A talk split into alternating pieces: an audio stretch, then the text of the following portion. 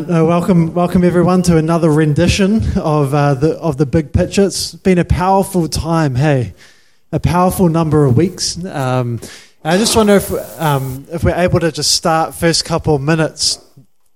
I'd be really keen to hear what you guys have been hearing and seeing through the series on the Sunday nights so far. So from looking at looking at rest looking at the works that were finished from the foundations of the world.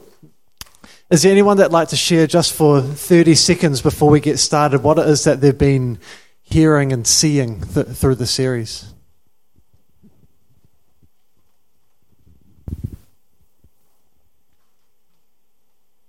Shot Danny.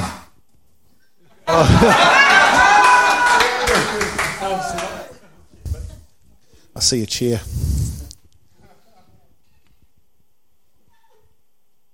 I guess it's it's just a continuation of um, of of who he is, and that you can't do it. You try and do it. Even being here, you try and learn. Well, it doesn't work that way. You have to receive, and um, I guess just a utter reliance on on that, and it makes complete sense that you know if we're trusting Him for our salvation to get our spirit from one place to another, well, why can't we trust Him with everything else? Pretty simple. But, um, yeah, that's it, really. Cool. Thank you. Awesome. All right. Well, we're going to get straight into it tonight. Um, like Greg shared this morning, the theme that we're that we're going to be speaking to is the predestined, finished plan of God that He has for us as His church um, his plan, his purpose that he dreamt up before we were even created or born, but that he's had in his heart for us for a long, long time. Um, and we're going to be looking at a fantastic scripture this evening. So if you've got your Bible, you can turn to Second Peter chapter 1. We're going to be looking at verses 16 through to 21, particularly verse 21. So feel free to turn there. And I'll just read this to us all. So, verse 16 For we did not follow clearly devised tales when we made known to you the power and the coming of our Lord Jesus Christ, but we were eyewitnesses of his majesty. For when he received honor and glory from God the Father, such an utterance as this was made to him by the majestic glory This is my beloved Son, with whom I am well pleased. And we ourselves heard this utterance made from heaven when we were with him on the holy mountain. So we have the prophetic word made more sure, to which you do well to pay attention as to a lamp shining in a dark place until the day dawns and the morning star arises in your hearts. But know this first of all that no prophecy of Scripture is a matter of man's own interpretation. For, for no prophecy was ever made by an act of human will, but men moved by the Holy Spirit spoke from God. I'll just read those last two verses again, which is what we're going to focus on tonight. It says, But know this first of all, that no prophecy of Scripture is a matter of one's own interpretation. For no prophecy was ever made by an act of human will, but men moved by the Holy Spirit spoke from God. Powerful verses, eh? Powerful verses. He says this Know this first of all, that no prophecy of Scripture is a matter of man's own interpretation. And like we've been talking about, God has a predestined plan for us to enter into. Says that we've been predestined to become conformed according to the image of the Son. And to me, when he says that, he's got a very specific finish in mind for us. He doesn't say that we've been predestined to a particular career. He doesn't say that we've been predestined to get married. He doesn't say that we've been predestined to have a particular spiritual gift or even a particular calling in God. He says that we've been predestined to become conformed according to the image of the Son. And what we see here in, in Peter is that Peter's saying that You know, know this first of all that no prophecy of Scripture, and like we heard this morning, Scripture is prophetic. These scriptures speak of God's finished and predestined plan for us to enter into. And he says it's not a matter of man's own interpretation. You know, these verses fly so opposite to the tenor and the spirit of this age, which is that every man and his dog have their own interpretation of the scripture. You know, we're up to about 33,000 Christian denominations. Why? Because every man has his own interpretation, not of, not of his own Bible, but every man has his own interpretation of what the scripture says. You know, no cult ever started because someone wanted to throw away the Bible. Cults start because people have their own interpretation of what the prophetic word was always supposed to say. You know, I so often hear people sharing about these, you know, maybe books that they're reading or things that they're hearing and say, man, this is powerful and it's confirmed by the scripture. They've got all the scriptures there, so it must be true. But actually, Peter's saying here, well, you can have the scripture, but scripture is not a matter of man's own interpretation. Why? Because if we don't know the purpose and the predestined plan that all of Scripture was written to paint towards, we won't know the essence and the heartbeat that was supposed to lie behind the Scriptures, which was always supposed to be Christ Himself. And so, like Peter says here in verse 16, he says, For we did not follow clearly devised tales when we made known to you the power and the coming of our Lord Jesus Christ. What's he saying? He says that for me, I don't follow clearly devised tales. Knowing God wasn't something that was passed down to me from my parents, it wasn't even passed down to me from the religious teachers.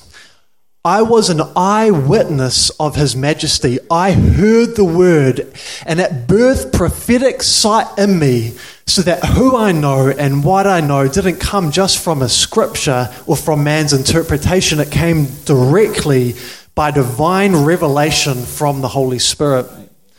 And this is so important because personally, I think we've got a whole generation of young people, and I myself, I was so included in this growing up in the church, having been passed down doctrine.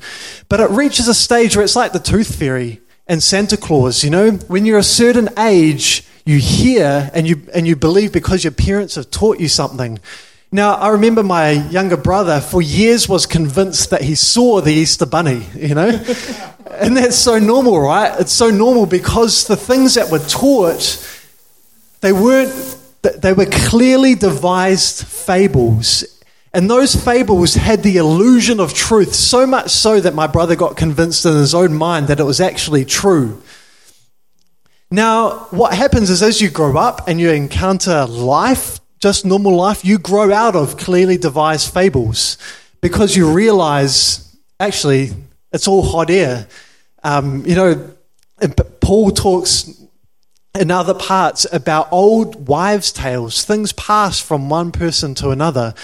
But there reaches an age in natural life when you realize that the fables you were taught growing up about Christmas and about the tooth fairy and about the Easter bunny actually don't exist. And so, if, if but I think that the, the devastating thing is that our Christianity, if it's based on clearly devised fables of something that you've heard or something that you've been taught or even something that you've read, but if you haven't been an eyewitness of His majesty, there'll come a time where that won't cut it anymore. And we're moving into more intense and more serious times. You know, you don't have to be a prophet to look around the world and see that things are starting to heat up. It's chaos out there. And for us, this is the time that the church of God needs to come of age and to no longer follow clearly devised fables about God, but to come and be eyewitnesses of His majesty, having heard and seen the prophetic scriptures, not because we've been taught them, but because we've seen Him, like Paul, like Paul and Peter say, up on the holy mountain. We've tasted, we've seen, we've encountered, we've experienced Christ Himself. And so we're not going to be shaken when the storms of life come, we're going to stand and have our houses built on the rock, Christ Himself. Hey. So it'll be awesome if here in the, the panel this evening we're going to unpack these scriptures and have dialogue about what is this predestined plan that we're to come to know.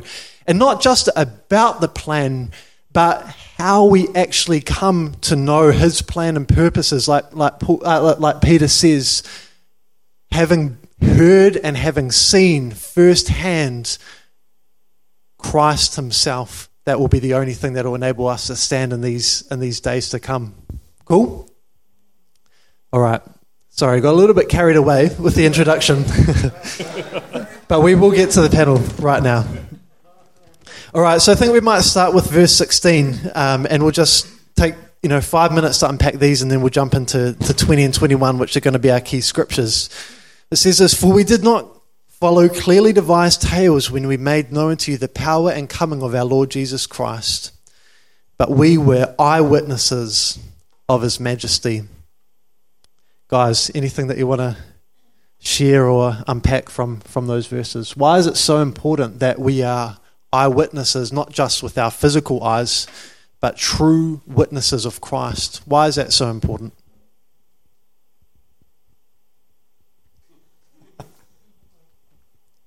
Amen.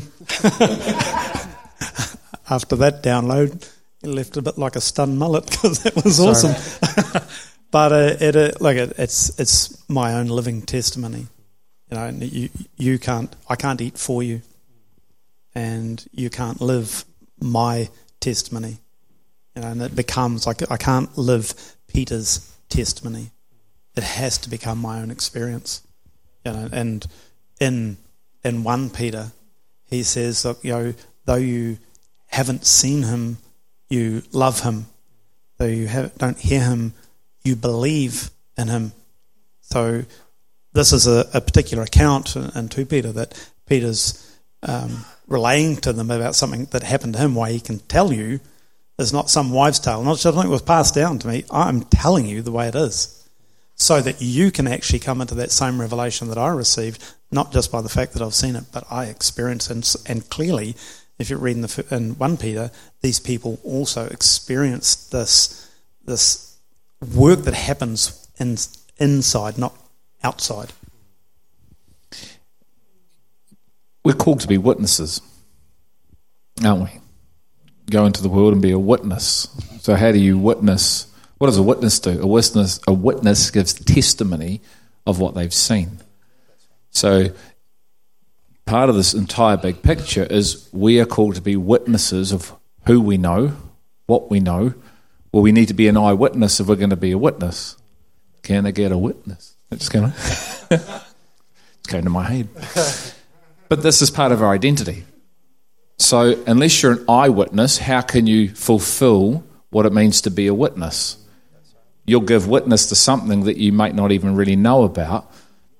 And it's a witness for the entirety of the purposes of God. It's not just a witness that shares you need to get saved from going to a place called hell let me share with you as a witness about the kingdom of God, past, present, future, and the entirety. So we need to be eyewitnesses because we need to be witnesses. That's right. And I just think in a court of law, if someone is a, if someone is brought as a witness, they're they're brought as a witness because they've seen and or they've they've either heard or seen something, eh? And what makes them what makes them true or false is not actually the content of what they're saying, it's whether or not they've seen. Does that make sense? If, someone's, if someone goes in a court of law and testifies even about something that's true but they haven't seen it, they're a false, they're a false witness. You can't trust their testimony because they might, have, they might testify about, they might share about something that's factually correct but if they haven't seen it, they're actually not in a position to be a true witness. Hey, and we need to be true witnesses to, you know, to the world and to those around us. You know, people who don't just pass on one scripture to another, but people who who have seen and heard and are able to share living testimony of the person that they've come to know.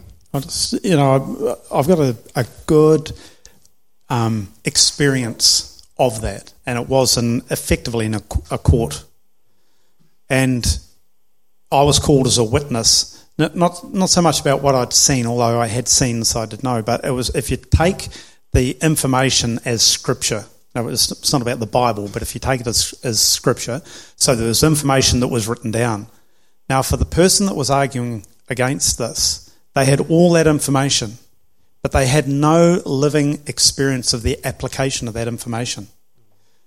On the other hand, I'd been called as a witness because it was a technical expert, but because I had a, a living experience of that information. It wasn't just information on the page, it had become applied knowledge. It was something that I'd actually had experienced and it was just part of me.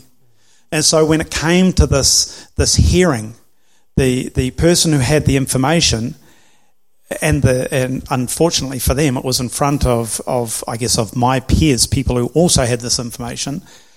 When this the um, if you like the opposition was speaking, those in the room, what that just doesn't make sense.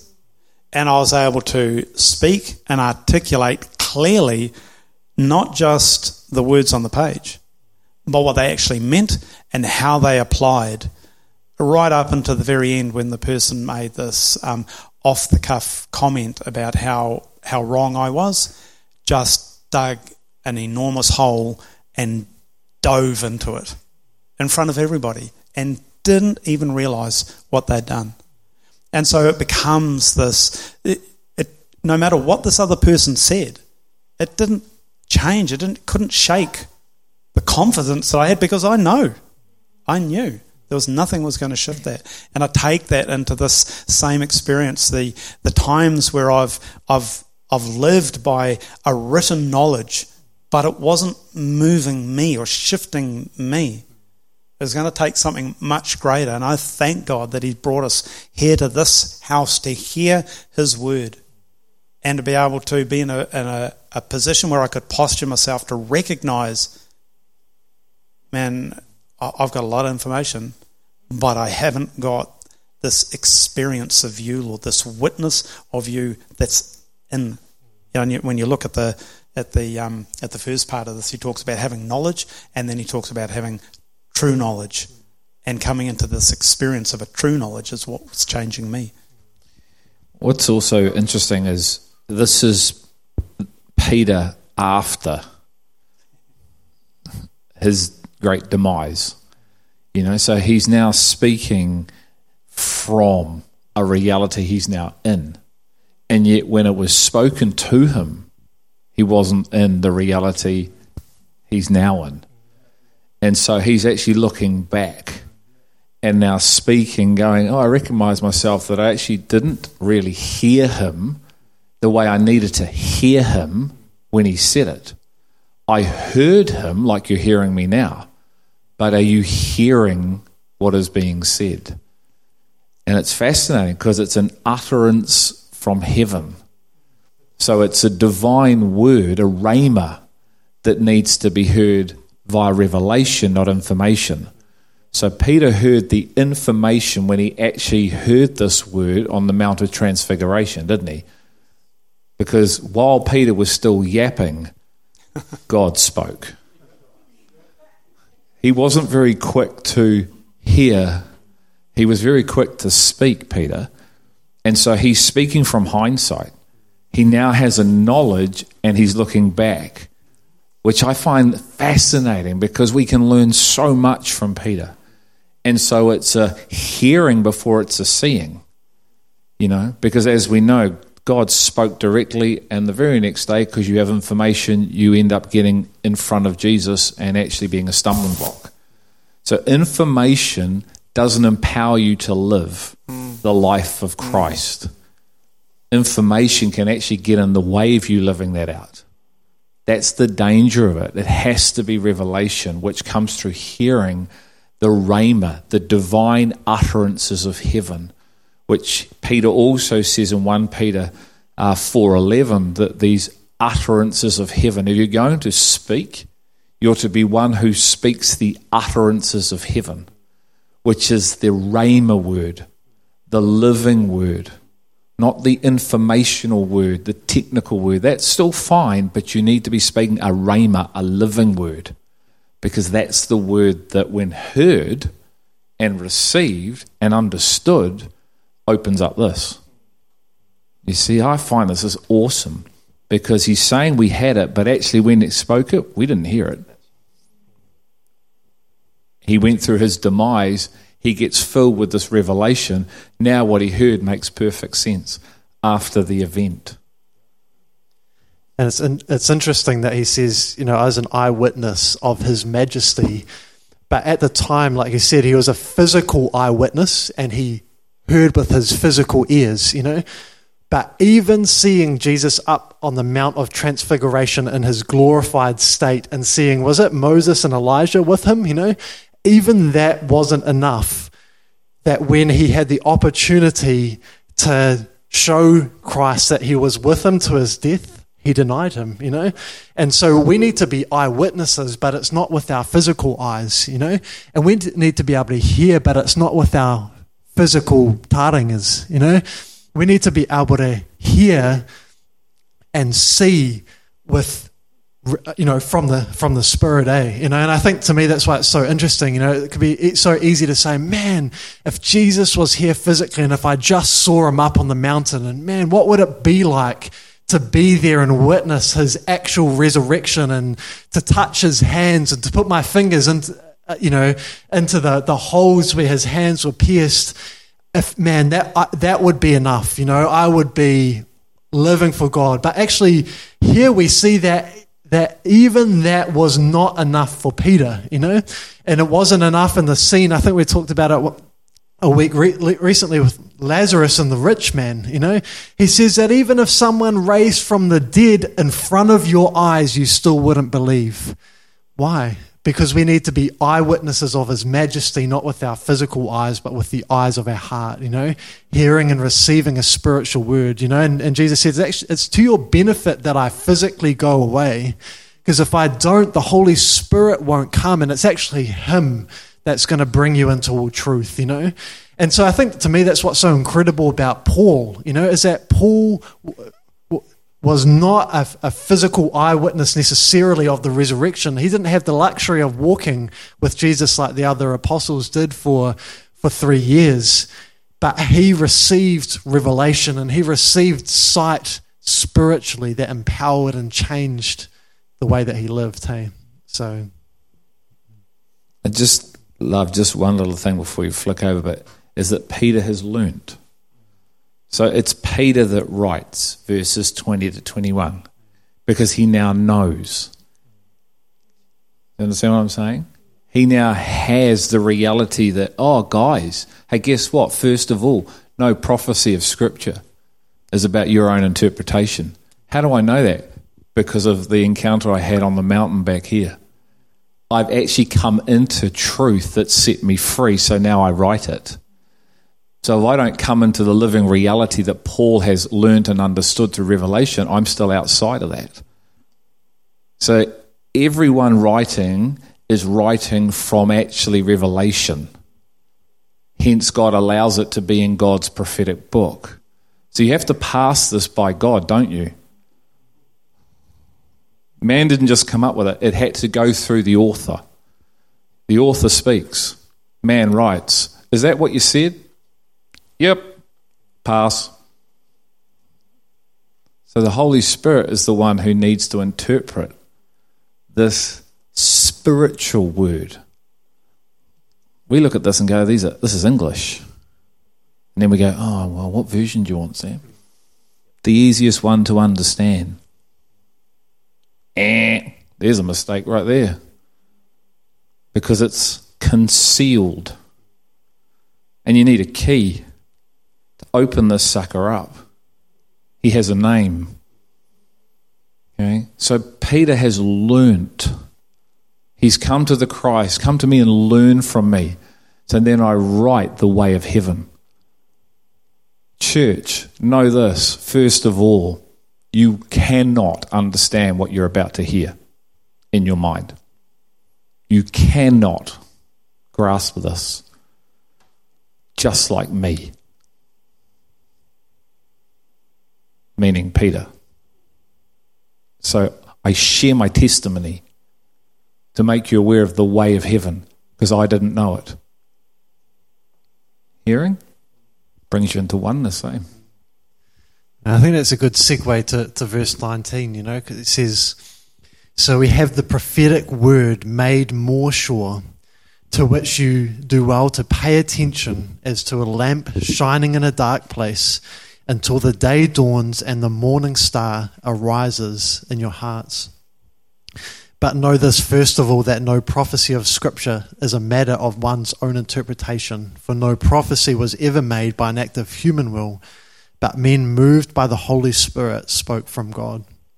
I find it interesting in verse 19, you know, he says, to which he talks about this prophetic word and he says to which you do well to pay attention as as to a lamp shining in a dark place until the day dawns and the morning star arises in your hearts you know?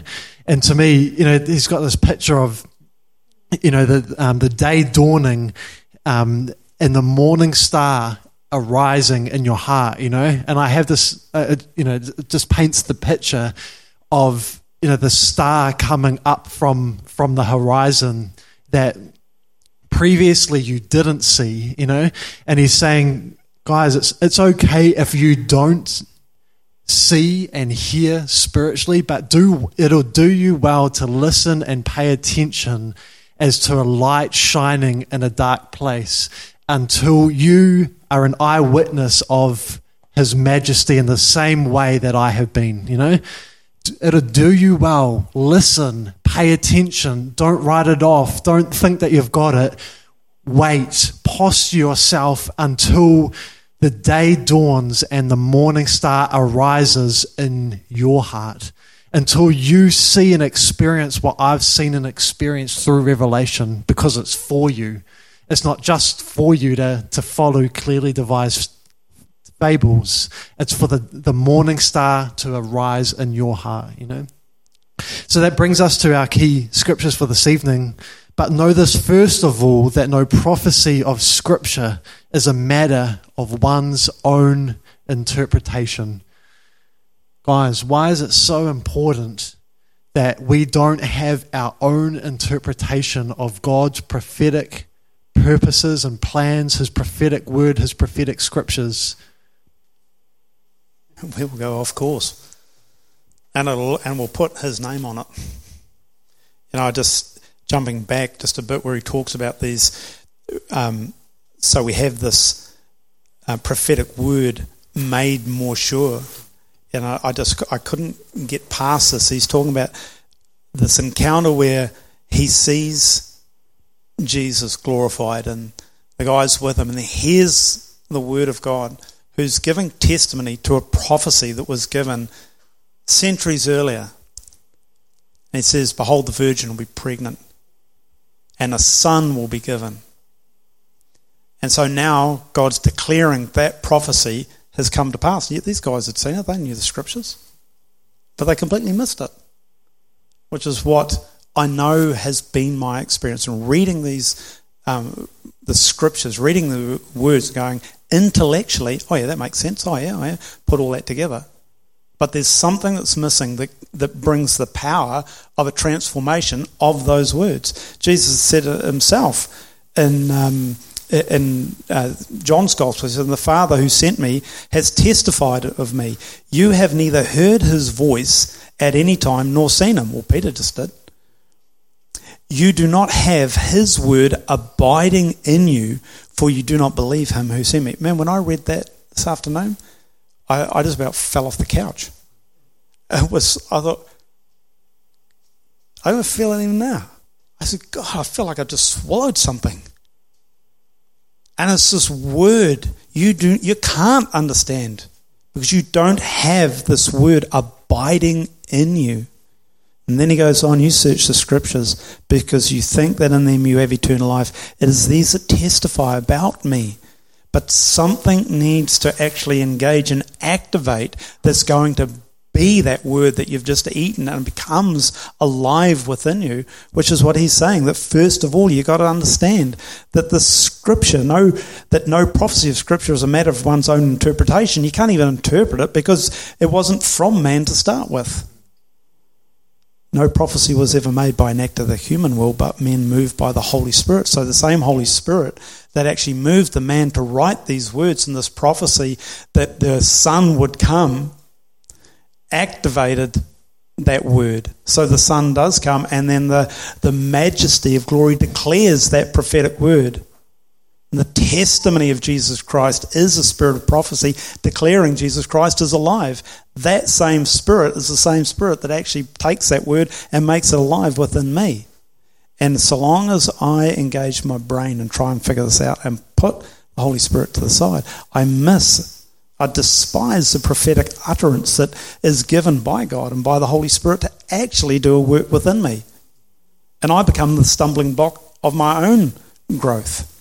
So there has to come this confrontation because the very next heading of what carries on after this is a bit of a shake up and a wake up because I could, oh my, my Lord, could that be me? A false prophet? Because I'm speaking something from here, but it's not a living testimony of, of a revelation of the power of the Holy Spirit that actually birthed this to life. Totally, and I and I think you know so it's this is so key, particularly in the context of the big picture that, that we're looking at. You know, um, you know that that no prophecy of Scripture is a is a matter of man's own or one's own interpretation. You know, is that like that God has a predestined plan in mind for us as the church that we coming into this earth when we're when we're physically born like we heard this morning being born into Adam we're born disconnected from God and not knowing God's intention for us as his people you know? And so I think in in not knowing that we need to be awakened and enlightened to who God has prophesied and predestined us to become if we're not, we will have our own interpretation of who God has called us to be. Oh, I'm a, I'm a music leader. I'm just a teacher. I'm a policy analyst, you know, and all of these things which are absolutely right and God and may have even been received by a prophetic word. You know, I think Paul and Timothy are, are talking and, and Paul saying, hey, stir up the spiritual gift among you. You know, he's, he's absolutely into these things. And these things which are even potential, you know, come through the laying on of hands and people are prophesying what an earthly natural calling might be are all right and good. But ultimately, Peter's not talking about that here. He's talking about God's prophetic plan for us as his people. And so to me, this, this thing is so key that we must see who God has predestined us to be so that we don't sell ourselves short living for an inferior calling as right and good as it might be, you know? And that we don't substitute something that is good and right in God for what his ultimate eternal purpose is, you know? And so if we if we if we don't see what his purpose is for us, we will read and interpret scripture and apply it to our own lives. Does that, isn't that not what you've been taught? I mean, that's certainly what I was taught growing up, is that we need to apply the scripture to our lives. And you read a, you know, wake up in the morning and you read a devotional about how these individual scriptures plucked from here, there, and everywhere relate to your life. But what about the scriptures being prophetic about his purpose and the life that he has for you, and that you receive his eternal purpose for you and that you your life becomes hidden in his life and that you die let go of you and enter into the life that he predestined for you. All of a sudden you no longer are inter- interpreting the scriptures as to how they relate to your life. You're defining your life through who he's called you to be and the prophetic plans that he has for his body not even you not even your role in the body firstly but his plan. And so all of a sudden that I personally I think the scriptures actually come to life when it doesn't become about you anymore, you know? Like all of a sudden it is like a breath of fresh air. Oh my goodness, the world does not revolve around me. you know? It's like for the first time you, you you stop being so anxious about you and life being about you and everything around you defining who you are and how you're doing and how you're living because life is no longer about you anymore.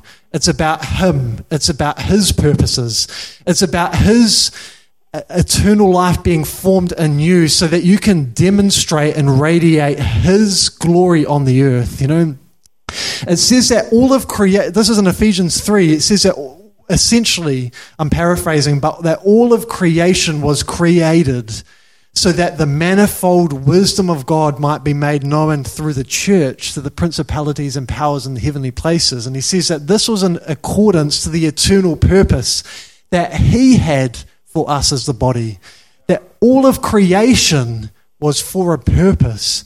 That the multifaceted, the manifold wisdom, the life, the, the, the, eternal substance of Christ Himself would be formed in the church, and that this would make a demonstration to a, to a heavenly realm in accordance with God's eternal purpose.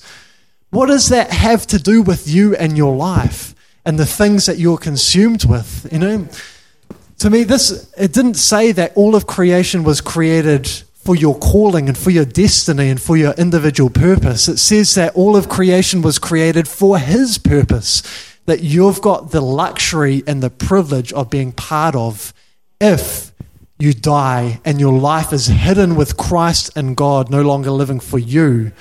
Thanks, mate. But living for Him.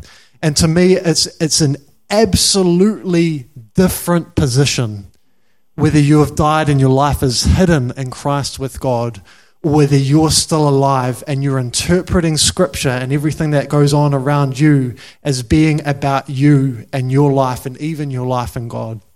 And so we need to, to die to that and to, and to live to Him, you know, that we wouldn't have Scripture being a matter of our own interpretation and how it relates to us and our little lives now, but being caught up in a much bigger picture and purpose that He has for us, being consumed and hidden in, in Him.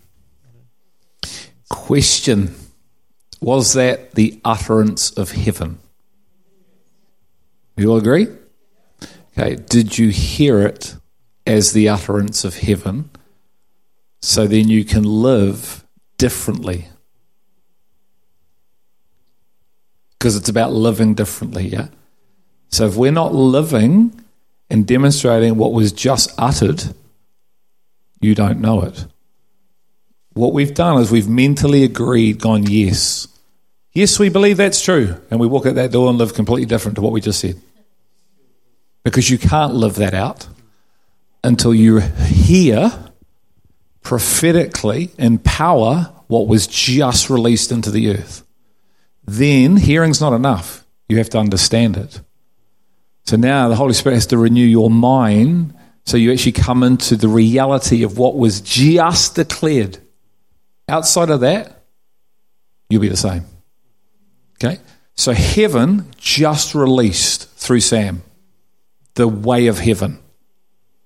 But unless it's heard, prophetic utterance needs to be heard first, then understood, it falls to the ground. So we may leave hearing it going, I've got a joy in me.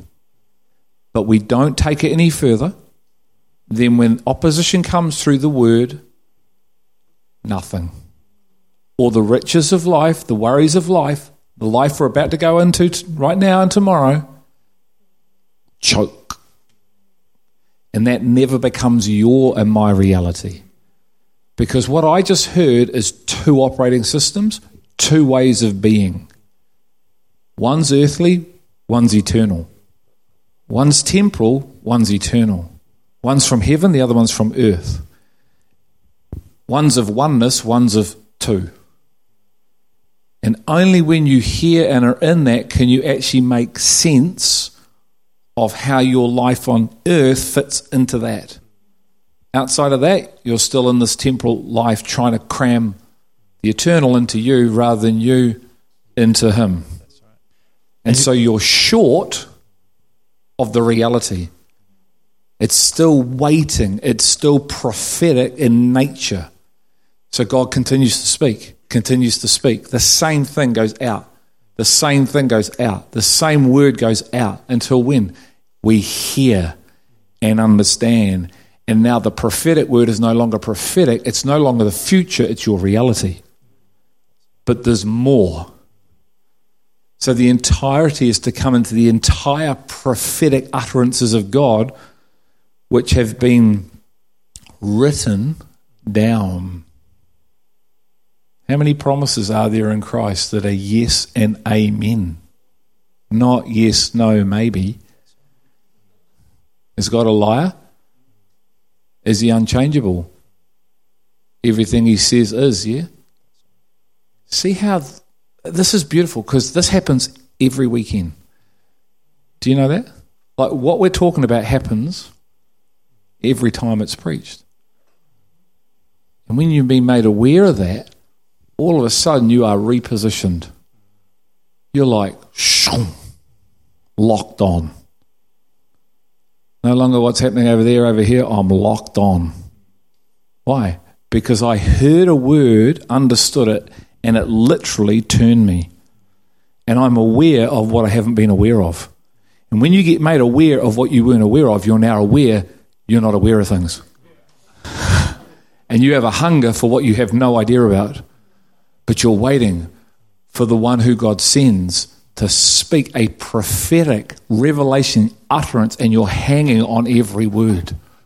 That's how we should come when the body of Christ gathers whether that's one on one with God, whether it's one on one with a brother or a sister, whether it's one in 12, when it's one in 500, that's the level of expectation, the state of expectation the early church came with because they understood how powerful the eternal word was.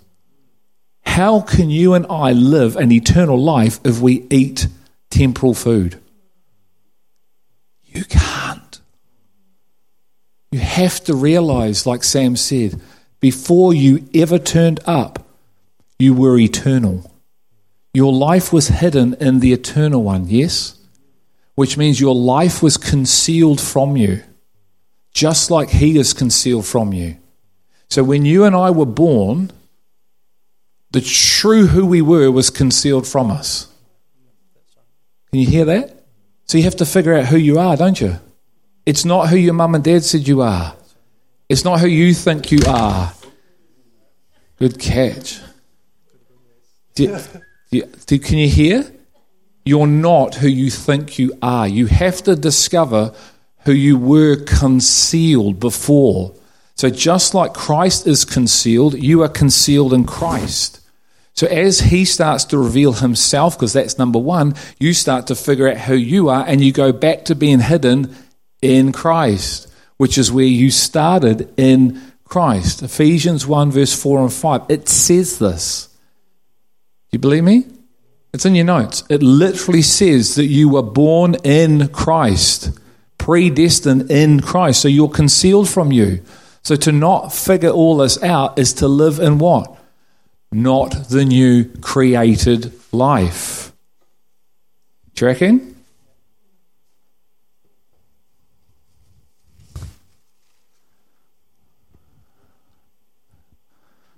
I'm not sure it's a real yes. It's oh my God, he's going on about that again.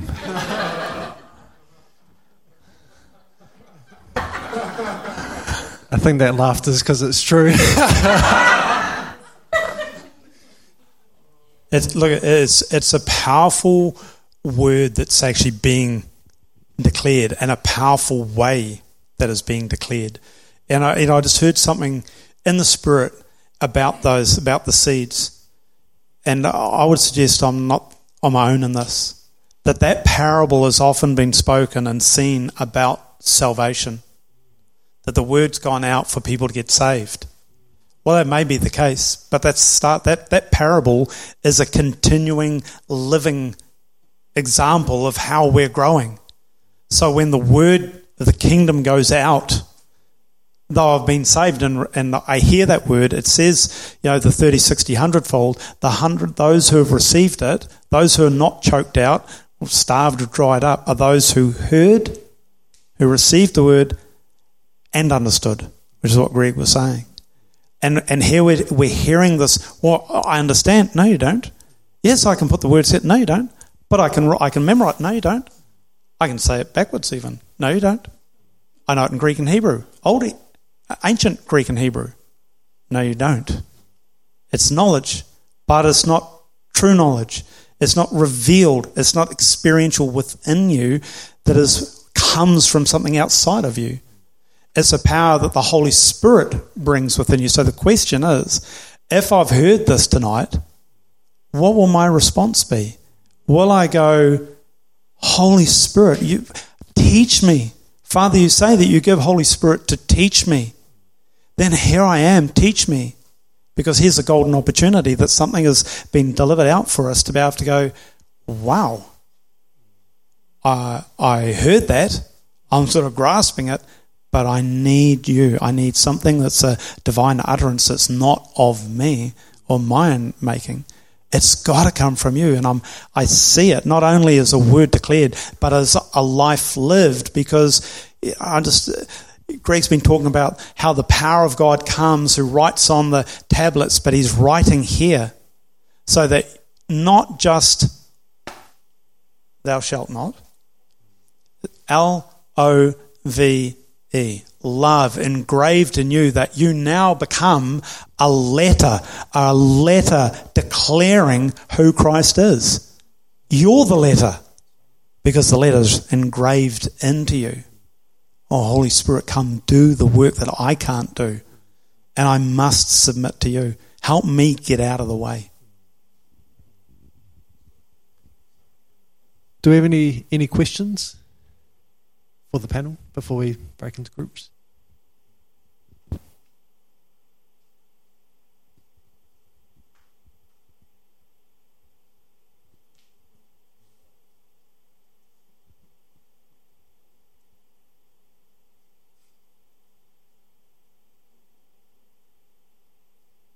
I'm quite comfortable with it being a little bit awkward. surely there's a question, you know. After all of that, surely there's a question or a comment, even.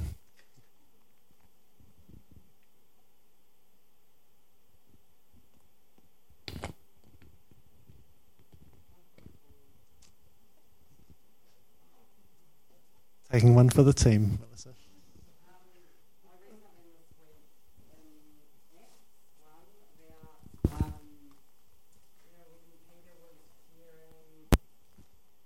About what God was telling them to share with the people, and then they, and then it said they were cut to the heart or pierced to the heart, and then they said, um, "What do we need to do?" And they said, um, "Repent and be baptized." And when you were talking about that, then it was like that whole word "cut to the heart" or "pierced to the heart."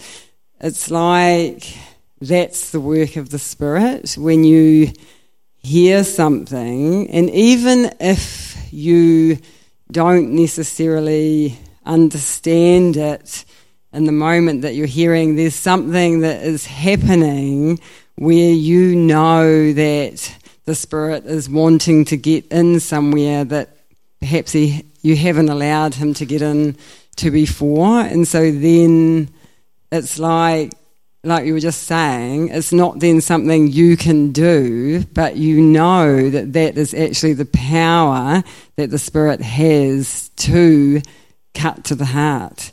But but it's like what you were saying about the seed, or the you know when the seed, the kingdom seed comes, if our heart isn't receptive to that seed, then it can be really hard for that seed to get into cutting to the heart because it's not been softened. And so, yeah, I mean, what what we are hearing is obviously um, challenging and weighty, but there's this beautiful part to it where it's the Spirit that does the work, and the Spirit can cut into any one of our hearts if we are receptive to what He's saying.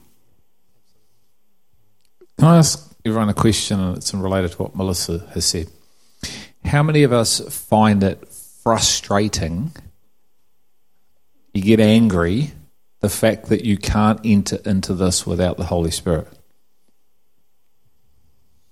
Thanks, Donald. That's good. Good. Cool. How many of us get angry and frustrated that you can't heal someone? You can't raise someone from the dead. So you get really upset and angry over that fact that you can't? Oh, okay. That's not the way I thought it was going to go. I thought we were going to go, no, I don't get angry the fact that I can't raise someone from the dead because I'm fully aware of I need power to do that that I don't have. And I was going to ask you, so why we get so frustrated over not being able to change our own mindsets when don't we need God for both? See, we, we go, why can't I learn this? But, oh, yeah, I know I can't heal anybody. I know I can't raise the dead without God. Do you understand what I'm trying to say to you? I need the power to raise someone from the grave. I can't do that. And so when it doesn't happen, I don't get upset, pissed off, want to throw the towel in. But I do when it comes to trying to actually learn this. And that's the evidence that actually we're still not in rest. Okay? I had this inc- Reverend, she won't mind me sharing this. She shared this this morning. It was so profound. She said, You know what, Greg? When you were speaking last week, the Holy Spirit said to me, I've been predestined to enter into rest so I can stop being Martha. Said, You were talking about predestined, predestined, predestined. I'm going, Yeah, yeah. And then he said, But you've been predestined to enter into rest. Hebrews 4:10 For the one who has entered his rest has himself also rested from his works as God did from his. That is just not stop doing physical works. That is you stop trying from function as your number one to enter into something you can't. So, just like you can't raise anyone, you can't save yourself, you can't change you, and you can't teach you. And when you enter into rest, it's not stop trying and you get rest, it's enter into rest and you'll stop trying.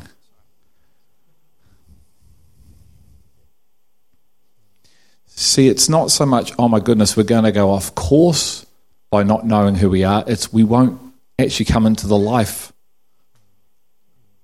I won't know who I am if I don't know this prophetic word. Not, oh my goodness, I'm going to be bad and lead people astray. See, it's all promise, it's all positive. None of it's negative. None of the stuff is negative. It is all positive because he knows we start, although predestined in him, we've fallen out of him, have we not, spiritually? And he's trying to get us back to the start. Isn't that positive? Like if you were going the wrong way, wouldn't you want someone to help you point you the right way so you don't waste time, energy, resource? So why don't we see it like that? a lot of the time? Why do we see it through the negative? Oh my goodness, he wants more of this and more of that and da da da da da da. And you have to ask yourself why, if that's your heart response, why you hear it and see it like that, because it's for you. And if we stay like that, we sabotage who we've actually been called to be. So I hope that encourages you. Yes.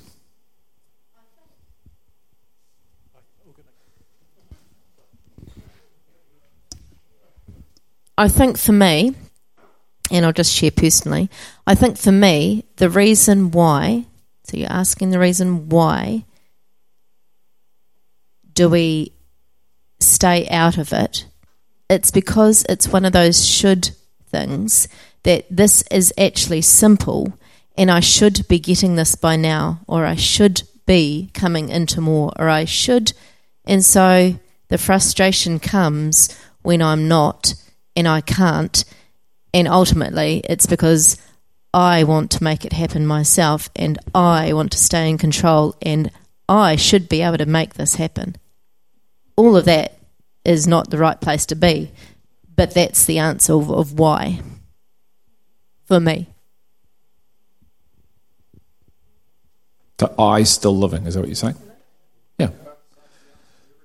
Yeah. Yeah. Yeah.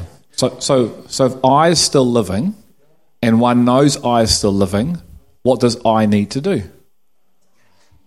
No, because I can't die. Okay, so if you know you're not the answer, who's the answer? Right. So, okay. The reality is, we know the answer. Yep. It doesn't want. It doesn't actually bring us to our knees enough Right. to repent. Right. You have to want to repent. Correct. And if you don't want to repent, you stay in the place of stubbornness. Absolutely.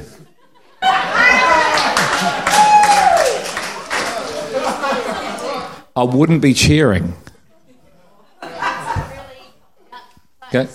It is. It's a yuck It's- place. It's I'm a telling place you right of now. death. Okay? But you do know the one who can set you free, do you not? But you don't want to go to him because you actually want to live. And so you're stuck between a rock and a hard place because you can't change you and you want to enter in, but you can't. Welcome to receiving the reality of the gospel, the true gospel that you must need to get yourself free, not just saying yes to words on a page. Okay? So you know you've got to receive the real gospel. This is everything we're talking about. Not raised up with Christianity, not raised up in churches that go, hallelujah, praise the Lord, do all this stuff, and actually can't live the life. Because, like what Sam said, it doesn't matter if your mum and dad are pastors. It doesn't matter if you're married to a pastor or an apostle. It doesn't matter if your kids are. It's all irrelevant unless you receive the true Jesus Christ. Not words about him. And so you're stuck. And it's hell. I agree. But to me, th- th- there needs to be that tension, right? You know, it needs to be that dramatically confronting that almost like forces you out of your inability and thrusts you into Him, you know? Because to, like, to, to the point of repentance, you know, because to me, the, the, the, the alternative is that you you hear and think you hear, but you don't hear, and you ask question, you know, and and and, you, and your response things like, so how so how do I live this how do I live this life that I'm hearing about when I've got a wife and children and a job? How do I now live what I've been? Do you see what I'm saying? You know, as opposed to you're confronted with your absolute inability, and it's so deeply frustrating that you finally let go. Here's the other option you need the freedom to go, see you later, I'm out of here. God's cool with that. Okay? You know, yeah, this is this is awesome. Thanks, mate. See, this is what this is. you- You're getting a shot at our marriage For the video, lives. he's speaking to his wife. You're getting to see what God is doing here in a couple who are in covenant. Okay? And you're getting what you're hearing is frustration. Okay? And Danny needs the absolute freedom to be able to walk completely away if she wants. Because whose is she? His. And you need the choice to go, I can't be bothered. I'm out of here. I'm going to play golf. And you have that freedom here because you need that freedom. You need the freedom to walk away and you need the freedom to walk too. You know, the but most the tormenting thing is that something inside of me doesn't want to. I know. It's, It's- it's rooted in performance and pride and yeah. Yeah, I, I know. This is the tension, isn't it? The most frustrated person is the Christian who wants to walk away and know they can't. But they don't want to walk into. You know? This is how evil we are. You don't want it, but you want it, but you don't really want it. And you want it on your terms. But you don't get any life from that. And you have to get to the end where you scream. I am so sick and tired of this, and I can't. And he goes, Now that's a heart cry, not a head cry. Because I respond to the heart of man, not the head of man. Now you're getting serious. You've been playing in your forms of godliness your whole lives. But I've been forever present, waiting for this level of repentance because the heart gets pierced. And when your heart gets pierced, the natural response is to say, What do I now do? And he says, Get baptized and repent. You go, Yes and amen. Why? Because you made a decision? No, because you've got power that enters into you, that pierces your hardened heart. And now you've got the power to go, Yes and amen. It's not, none of us are special. None of us have found this because God has extra favor on Sam that he has on Chris Logan. It's all about your heart and where your heart really is. And God's covering the entirety of it so he can uncover you. You can be completely naked like that in front of your own peers and God without the fear of, oh my goodness, did you hear what the senior leader's wife just said? They were having an argument right in the middle of the thing called the church. You're not supposed to do that. She's supposed to play the piano and sing and do all the nice things with all the kids.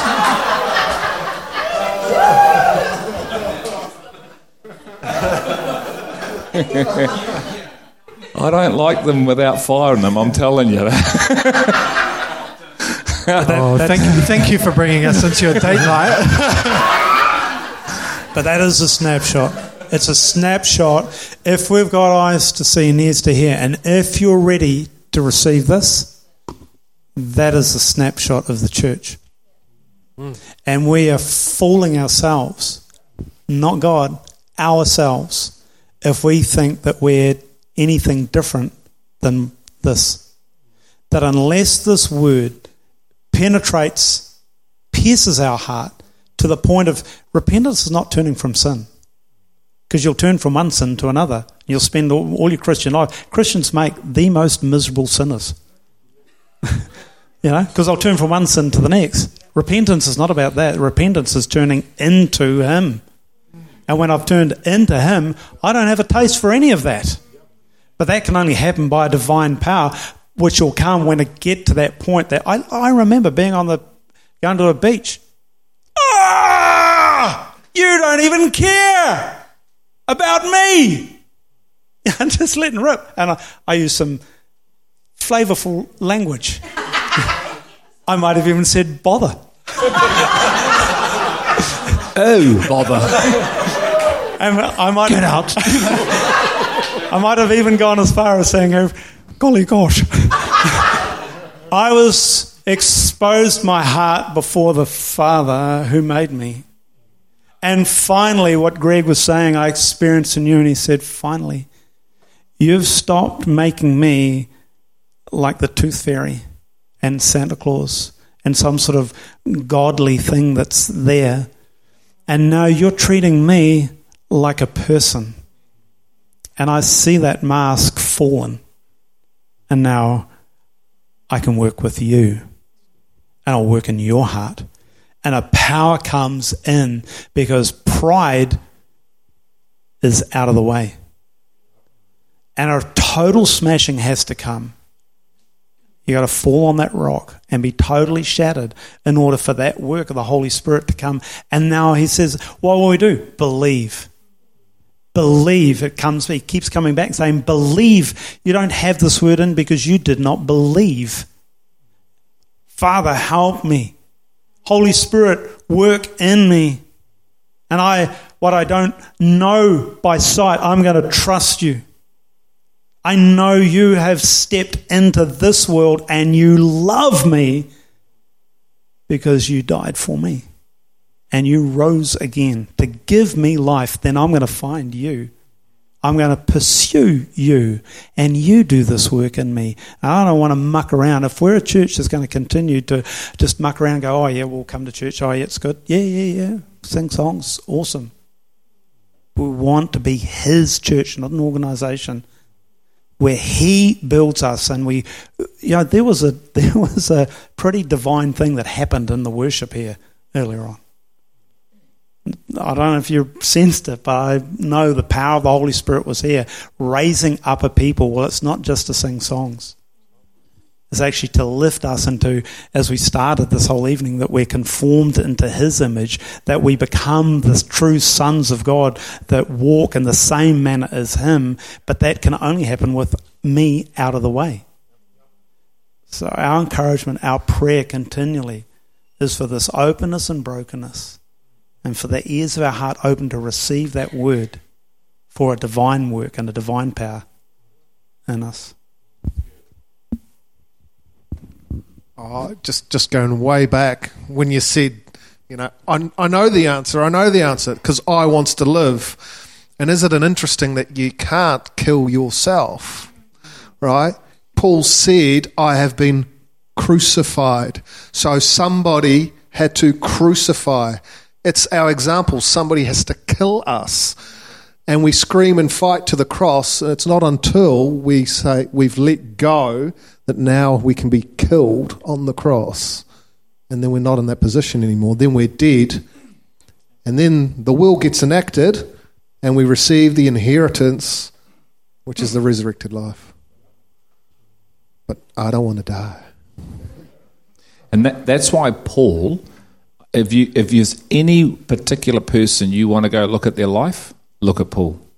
Okay, he is the greatest, and look at his process, and ask the Holy Spirit to reveal the man's process. So, great, imi- grab, imitate me, which is just directly out of here. Grab this and go and ask the Spirit of God to show you how he went from Saul to Paul. Okay? Because he is the church. Don't think, oh, Saul, that's not you. You are Saul and you are Paul. Saul, Paul, was Paul not predestined in Christ before he was ever born? How did he enter life as Saul, flesh? He was predestined. He was from Israel. He was of the tribe of Benjamin. He was a Hebrew of Hebrews, a scholar of scholars, as the flesh. So, how does a man who was brought up in a form of godliness, who's brought up with Judaism but not in Christ, but a man who was predestined in Christ before the foundations of the earth, how does he get back to that guy? He tells you through his letters. But you'll never see it unless the Holy Spirit shows you. And that's what every single one of us need. Hence, Paul said, imitate me. But you can't unless you imitate the way in which he came into. So, Danny just said it. I have been crucified with Christ. Did he get up on a cross? Who crucified him? Nope. Who entered into Paul? Christ himself. Is that the Spirit? Yeah, but no, isn't it? It's Christ. So when you cried out to heaven, did Jesus Christ enter you and you got crucified your flesh? Or did you just say yes to words? So, although you're covered by blood, you never got crucified on your inner realm because the power of heaven never entered your inner realm and crucified you, and you no longer live. See, all in that one statement, he says, I've been crucified with Christ, I no longer live. It's not I got crucified and but. That's us. So if you get crucified by receiving Jesus Christ in you, you no longer live. So we have to go back and start at the gospel we received. And if you have eyes and ears to see what he's saying, he tells you. What's he doing? He's confessing and testifying to the work that Jesus has done in him. Then he says, Right, now imitate this. You and I can never go through what Paul went through if we don't have his process. He's not writing an intellectual book, he's testifying to the way of heaven.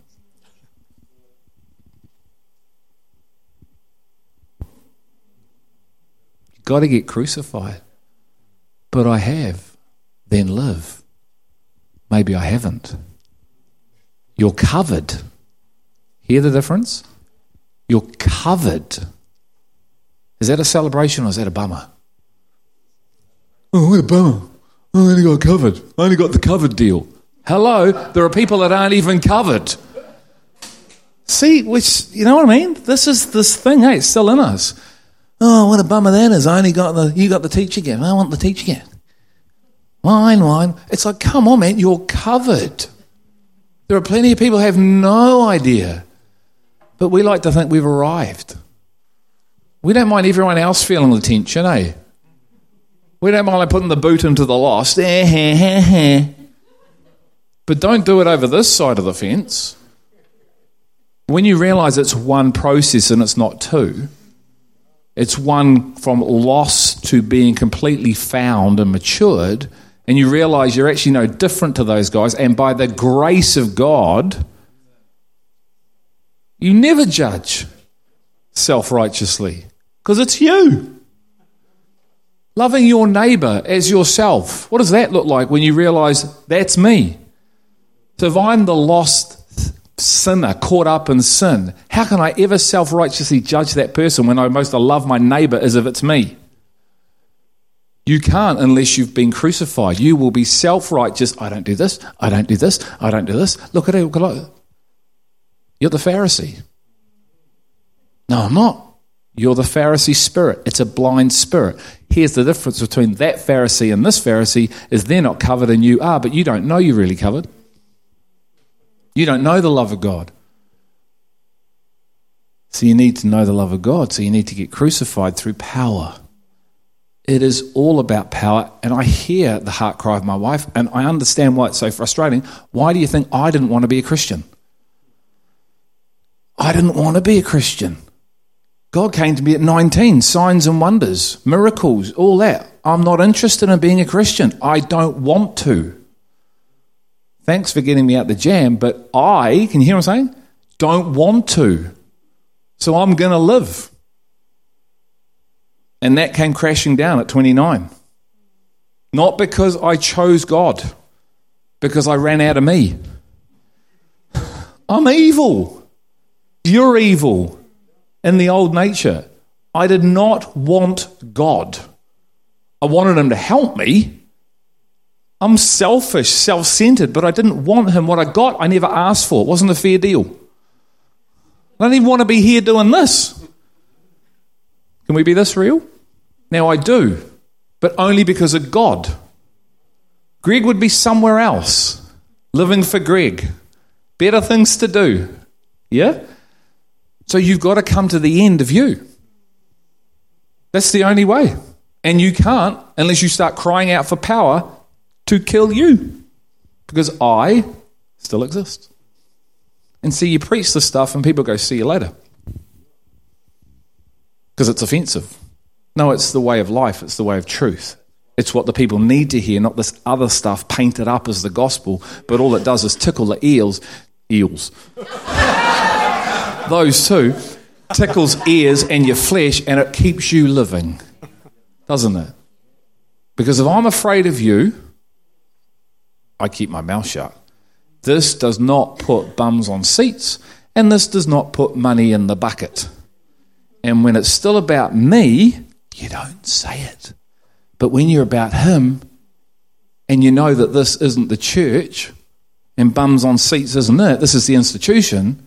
And when you want to see God build people, you have to preach them the truth because you're set free from the people and you love the people because you've died and you can. And that's where the freedom is. And everyone then has the opportunity to receive. And you understand why love has to cover. Because if love's not covering, and if you're not going to cover us, then we'll all just rip each other apart. And that's what the church has done for centuries. Oh my goodness, did you hear what she said? they might need counselling. It's okay, we've got the counsellor.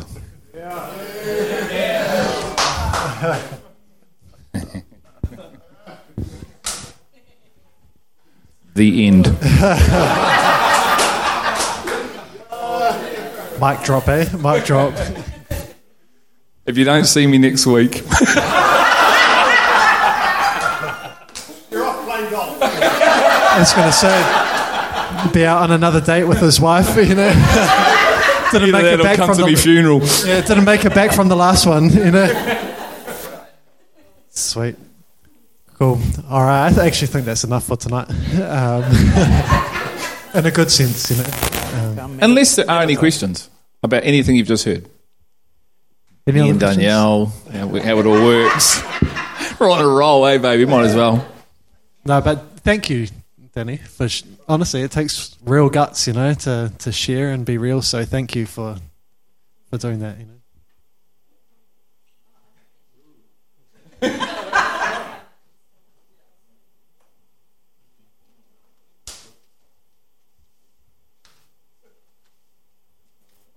Yeah, I knew Yeah, I was gonna say, when does this guy not have something to say?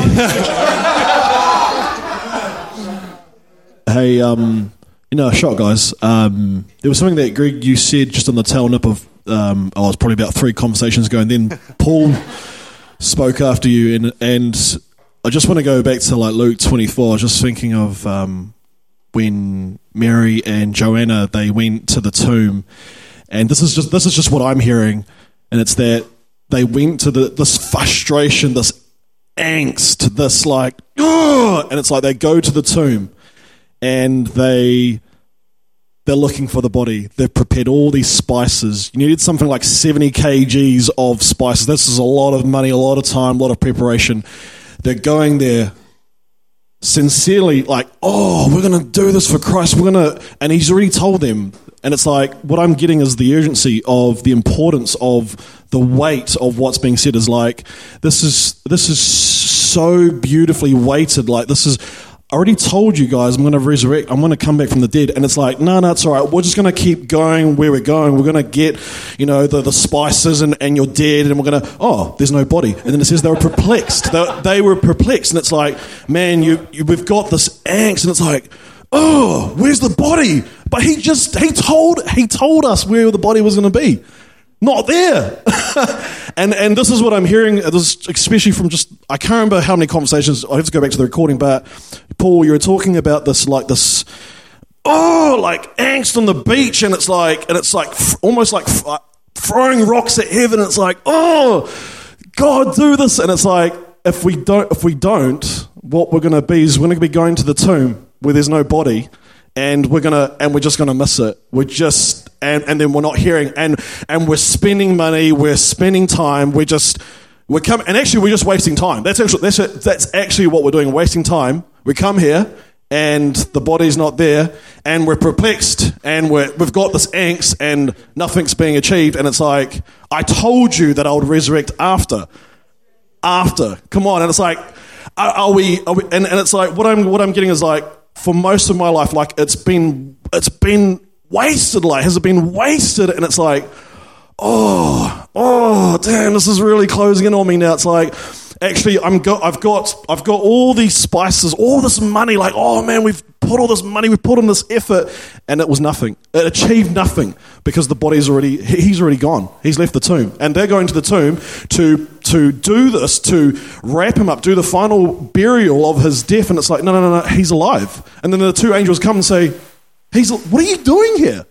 and they're found out, and then we get found out, and I just, I I don't know, I just feel like that's what you guys are saying. Hey, we've, we're getting found out. We're, we've, we're like Mary, and we're like Joanna. With their, you know, their sincere heart, and it's like we're walking towards the tomb. You know, oh, it's horrible, and it's like he already said that he would be alive. What? Did you not hear? And he, and he even tells them before, and it's like I don't know. That's just what I'm getting. A so yeah. So what did they need? So the key is they didn't hear. Right. And when you don't hear, you continue doing stuff you've always done, getting the same result.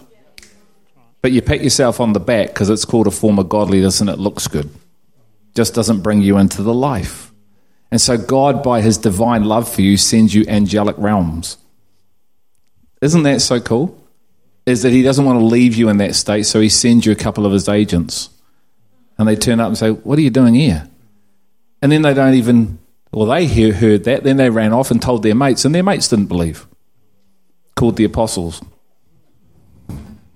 They willfully chose to disbelieve. The first work of God is to, but not in your head, in your heart, which requires someone to turn up called the, and implant it in there. So then you stop hearing the same thing over and over, asking, when are we going to get past this stuff? If you've said that, when is Simnor going to get past this bride? He's not. Sorry, newsflash. He's not, because it's the end picture. And when you get it, you'll go, oops, what was I saying? And then you'll become a nutter who tells everyone about the bride. Join the club. it's a little club at the moment, but we're growing. we are looking for members. Did you know that this wasn't well, part of the recruitment drive? Is why you're here tonight. Thanks for bringing your CV. Uh, Ready to sign up? It'll only cost you your life. you know the And the, your money. the crazy thing. The crazy thing is that you know it's showing w- what the lack was. Like Rick said, they hadn't heard. I mean, it's time when he said, "Oh, I'm, I'm going in there, and yeah, they're going to kill me." You're going, "Oh." That completely missed it. And what was I not speaking plain English for you to understand what I just said? No, because it's not English. It's a it's a word of the Spirit to be received. And the sad, you know, the sad reality is then what you described happening still happens. And because people cannot grasp the need to lose self, they will put all those ointments and what have you on a on something that's not even there and say there's a body there. They'll build a religious regime around it. And when you see, you see, what are you doing? But fully convinced because they can't and won't let go of self. I mean, you know, talk about Lazarus. I mean, what, when he, they say that Jesus had to say Lazarus come out because if he just said come out, all the dead would have come out. You know? You know? And so Lazarus comes out. Well, what are the Pharisees going to do? He's been raised from the dead. Let's kill him. What did he do? He just raised from the dead. This is totally blind to what's actually happening. But it, if we, so am I. Until that place of brokenness to actually say, Lord, I need, I need you. Do you know religious works are the justification of not dying? Yeah. King David said, I, God doesn't want my works before he has my contrite heart. And one of the things that we do in the body is we don't want to die. So we say, I'll negotiate with you, God. I'll do all these works so I don't have to die. And God's going, I don't need you to do works. Were you there when I created the whole thing? Ah. Mm. Well, technically I was in you, so maybe I was there. And we try to justify it away through the scriptures. He goes, Come on. No, you weren't. So I don't need you to do works. I didn't create you for work. So stop justifying your way out of crucifixion through serving me and singing for me and being on the door and giving me money and going to Cambodia and doing all these stuff because I'm not interested in that unless all the works are done by faith. And because you're not in faith, you're still in yourself. All the works you're doing are fleshly. And they're all getting burnt up anyway. So can we put this to bed once and for all and just get on the altar? Do you know my mercy? Oh, you don't know my mercy. Can I show you my mercy? Because it's very hard to get on the altar unless I show you my mercy. In view of God's mercy, offer your body as a a what? A living sacrifice. That's a problem, isn't it? So he wants to kill the living sacrifice. Cows and animals never get off the sacrifice table, did they? What do you think that's symbolic of? So, in view of God's mercy, lay your body down so I can go to work. I am the builder of the house. I'm the builder of the entire thing. Nothing comes into being unless I do it. Apart from me, you can do nothing. So why do you keep trying? Because you don't want to die. And so you're actually becoming a stumbling block to yourself. Why do you keep a stumbling block to yourself? Do you know you're hurting yourself? Do you know you're sabotaging your own walk? Because we think dying is loss. Because the mind isn't yet renewed. Because I'm not on the table. Reckon? Because if you have the mind, you know dying's life. You know to lose your life is to gain something greater than what you got. And so there's the holy wrestle, isn't it? Because you don't have faith yet because you can't see. Your mind hasn't been renewed. So what do you actually have to do?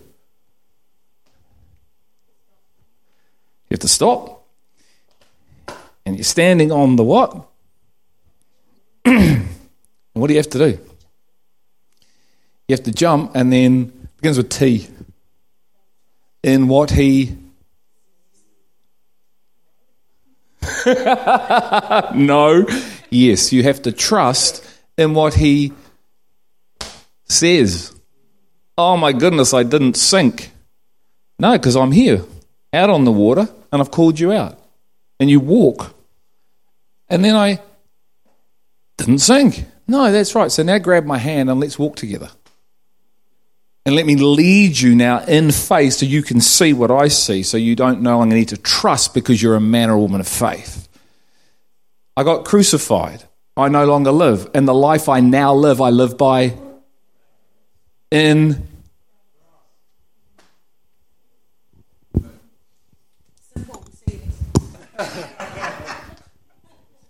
It's massive, eh? You know, and it, as a sharing group, you know, it, reminds me of Hebrews when he, I think the title is "A New and Living Way." You know, and, and he talks about how that you know the, the blood of bulls and rams were never able to take away sin you know?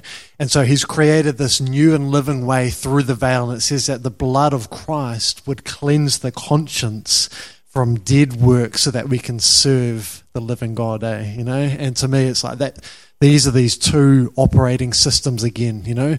One that's constantly trying but is void of eternal life, always trying to justify itself. And the other one, this new and living way, you know, where the conscience is cleansed from needing to perform and to, and to try, having lost life and received Him, eh, you know. And so it's, it's awesome. Cool. All right. You know, pray for us, mate, and then we'll finish up. Father, we thank you for tonight. I really want to thank you for tonight, and I want to thank you for the rawness, the honesty, the vulnerability, Lord, because all that's required if we're truly going to enter into life. I thank you that there is love here in this family to cover while you uncover and while you dress us. I thank you that we can handle this and together we can move forward without any judgmentalism, self righteous judgmentalism, but we pray and we encourage one another because none of us have arrived. And we are all here by a work of divine grace and continue to be a people of divine grace, knowing that if you remove that, we are all in trouble. And so, Lord, it's not based on us, but on you. And I thank you it's based on you and not us. And so, Lord, I thank you we all belong. I pray that we would receive revelation so we believe, and then our behavior would just align itself to belonging and believing. We wouldn't have to try. And if we're struggling tonight and if we find we're stuck, help us. Help us to turn. Give us the motivation if we don't even want to turn. Lord, that's how profoundly evil we are at times. So help us. But you love us in this state. And before we even knew you, you loved us. And so we say yes to your words. We may not yet believe it the way we're supposed to, but we say yes to it. And so help us in our unbelief. As the man said, help us to believe. Holy Spirit, we acknowledge you as the teacher, as our guide, as our counselor, as our healer.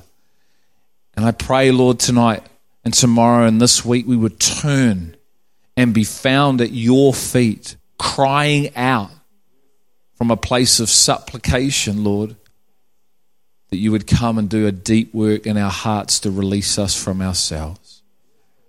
We ask this in the name of our Messiah, our Savior, our lover, Jesus. Amen. Awesome, guys.